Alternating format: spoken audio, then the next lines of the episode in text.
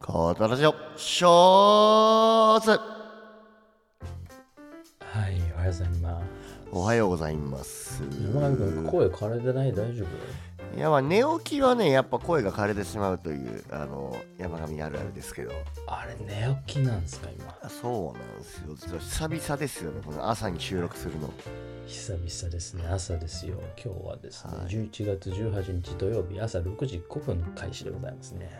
すごい朝の情報番組だねこれその9時5分開始って確かに確かに。あるよね、なんかちょっとずれてるやつね。ね55分とか5分そとうかそうねそう。あのなんねだそれって感じだよね。なんちゃらテレビとかねなんちゃら55分っていうかに確アナウンスかがにあ入ってるじゃないですか目覚ましテレビ5時55分ですよね。あそうそうそうそうそう懐かしい。もうもはやあの時間帯に起きてみるなんてことないですけれども、いやあんな時間に起きることないよもうこの年になると、あれ、普段だって何時起きなの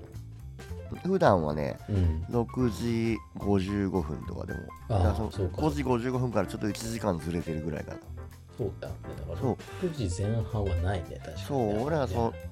病院のカンファレンスがうん。 7時半に始まるからそれまでに行かなきゃいけないっていうのがあってなるほどなるそうほそど。うそうでまあもう6時55分に起きて、うんまあ、準備して、はいはい。まあ、病院には7時20分には着いてるみたいなそういうああ、そういう感じね。そうそう状況でもあれだもんミね、ントさんどう病院近いもんね。あそうそうそうそうそう、うん。あ、なそう何時に起きてるんですか僕ね、だいたいうん6時半ぐらいかな、起きてるの。あ早いねうん比較的早いで、朝好きだからね、起きるのはね。あいいねいいねそれで6時半に起きて、うんもうゆるゆると、で、大体ね、子供も同じぐらいの時間に起きるんだよね。はいはいはいそう。で、ゆるゆると、なんかコーヒー飲んだり、あの、なんかいろいろ整理したりして、うんうんで保育園に送りに行く役割が僕なので、あ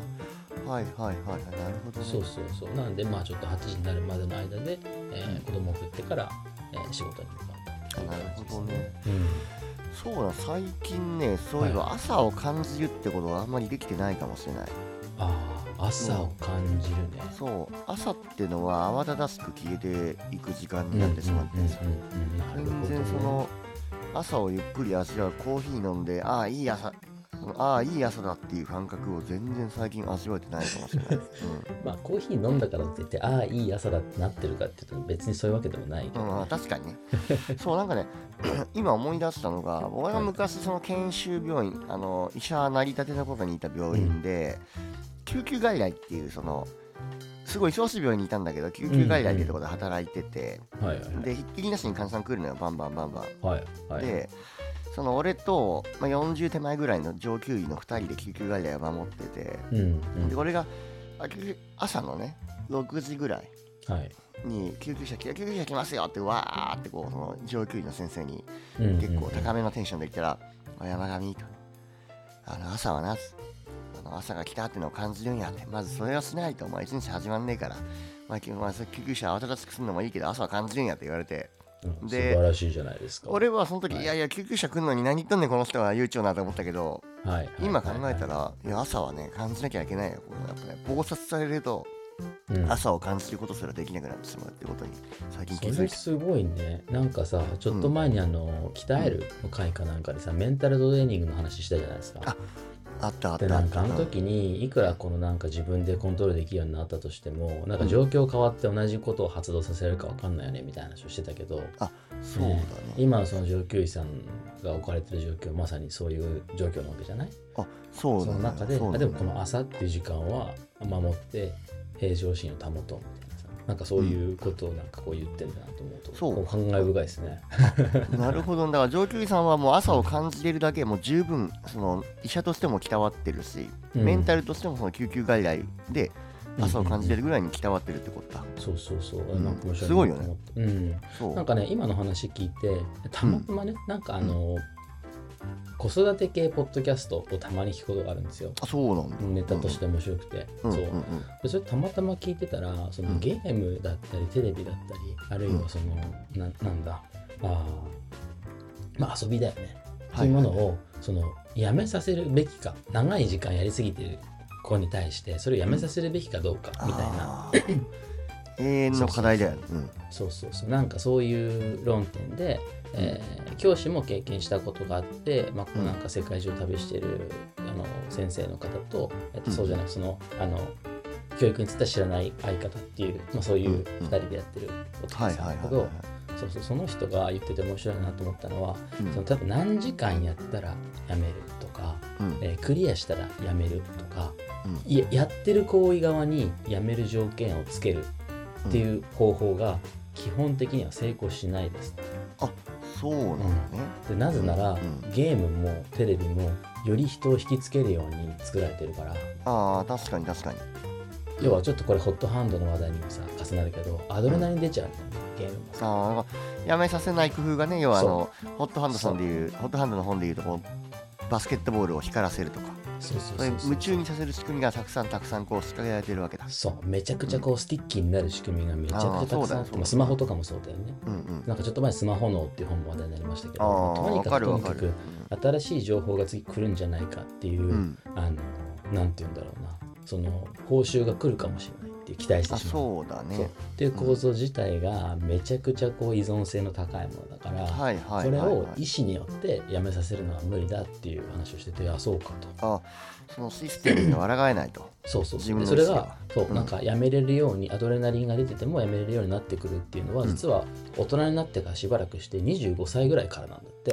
そうなのじゃあそう俺らもまあ割と最近獲得できたかもしれない力ってこそとうなんですまあ俺そうそ獲うそう得できてないかもしれないけどね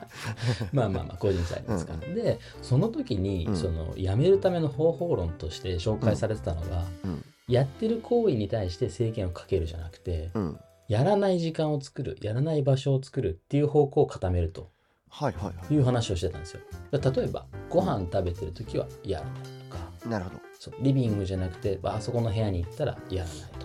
とかはい自分の部屋ではゲームしないとかなんかそういうふうにここはゲームしない場所として守るんだっていうところを決める、はいスマホしはないい場所として守るんだってことを決めるってことがすごく効果があるよっていうそれっていつから言われ始めてる話かってわかる知らない知らないいやわかんないけど俺んちょうど同じその話で思い出したことがあって、はいはいはいあの高校の時に東進衛生予備校って塾に行ってたんだけどあありますねそうはいうん東進衛生予備校ってその座席の表が受付に貼ってあって、うんうんそこにネームタグをポンと置いて、はいどっか好きなとこ座れますよって仕組みなんだけどその座席のそのコマネームタグをもらうのに携帯預けなきゃもらえないっていう、なるほどだからみんなはい勉強中みんな携帯を預けてて、はいはいはい受付にみんなの携帯がこう人質に取られたみたいなボックスがあってああ面白いね そうだから勉強強中は携帯触れませんっていう、まあ、当時スマホじゃなくてガラケーだけどさ、うんうんうんみんなのガラケ大事ーだがよこうねわーって並んでるみたいななだからそうでその時から東進の壁紙にその勉強中に携帯を触ると勉強効率が30%落ちることが証明されておりますみたいなことが書いてあったからさ、はいはいはいはいあめちゃくちゃなん面か白いそう割ともう10年以上前だけどもう割とだから前から言われてる話なんかなっていうことをちょっとふと思いました